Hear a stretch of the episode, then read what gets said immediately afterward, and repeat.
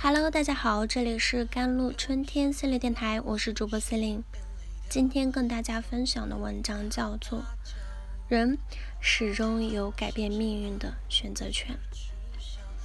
我们将在法国作战，我们将在海上和大洋中作战，我们将具有越来越大的信心和越来越强的力量在空中作战，我们将不惜一切代价保卫我们的岛屿。我们将在海滩上作战，我们将在敌人登陆地点作战，我们将在田野和街头作战，我们将在山区作战，我们绝不投降。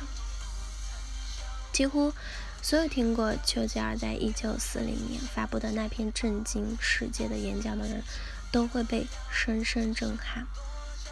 对于很多人来说，丘吉尔不仅是一个历史上的人物。更是一个具有象征意义符号，他是勇气的化身。但很多人并不知道，事实上，丘吉尔一生都饱受抑郁症的困扰，甚至他还专门为其起了一个绰号“黑狗”。从某种意义上来说，终其一生，丘吉尔都在与自身的绝望斗争。正因此，他才能告诉别人，绝望并非不可战胜。在抑郁症的黑狗，抑郁症及人类深层的心理现象的分析中，作者不仅展示了丘吉尔不为人知的另一面，更运用了娴熟的精神分析知识，将抑郁症的前世今生讲得明明白白。可以说，人性之矛盾和复杂，在丘吉尔身上体现得淋漓尽致。他所展现出来的人格特质。与其内在的精神世界的面貌完全一致。所谓成也萧何，败也萧何。对于丘吉尔来说，抑郁症就是他的萧何。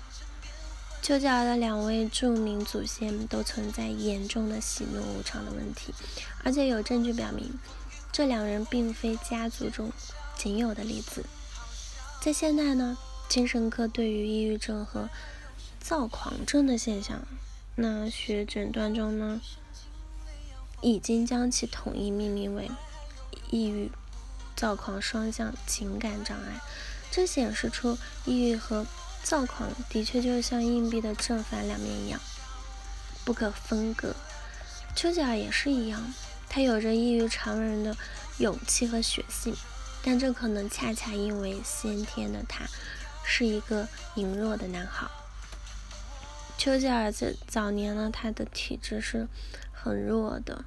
嗯，丘吉尔的医生莫兰逊伯爵曾说：“看着这个多愁善感的男孩，我就知道他长大后是什么样了。他在学校时受人欺凌，长大后肯定也身材矮小，瘦骨嶙峋，那双手白白嫩嫩，就像女人一样。他胸口无毛，说起话来就口齿不清，结结巴巴。”丘吉尔在很小时就已经决定要做一个勇敢的人，绝不落后于人。十八岁时，他与表弟在追逐打闹期间，为了不被抓住，从桥上纵身跃下，摔破了肾脏，三天不省人事。他的血气之勇，毫无疑问是远胜于常人的，但这恰恰来自他克服先天体格的弱点的决心。哈佛大学家呢，希尔登认为，人的体格与性格是相关。他将人的身体类型分为三类：内胚层型、中胚层型、外胚层型。这三个身体类型分别对应的三个人的性格类型是内脏优势型、身体优势型、头脑优势型。按照这个划分标准呢，丘吉尔属于内胚层型。性格大致属于内脏优势的，朴实无华、从容不迫、深思熟虑、墨守成规。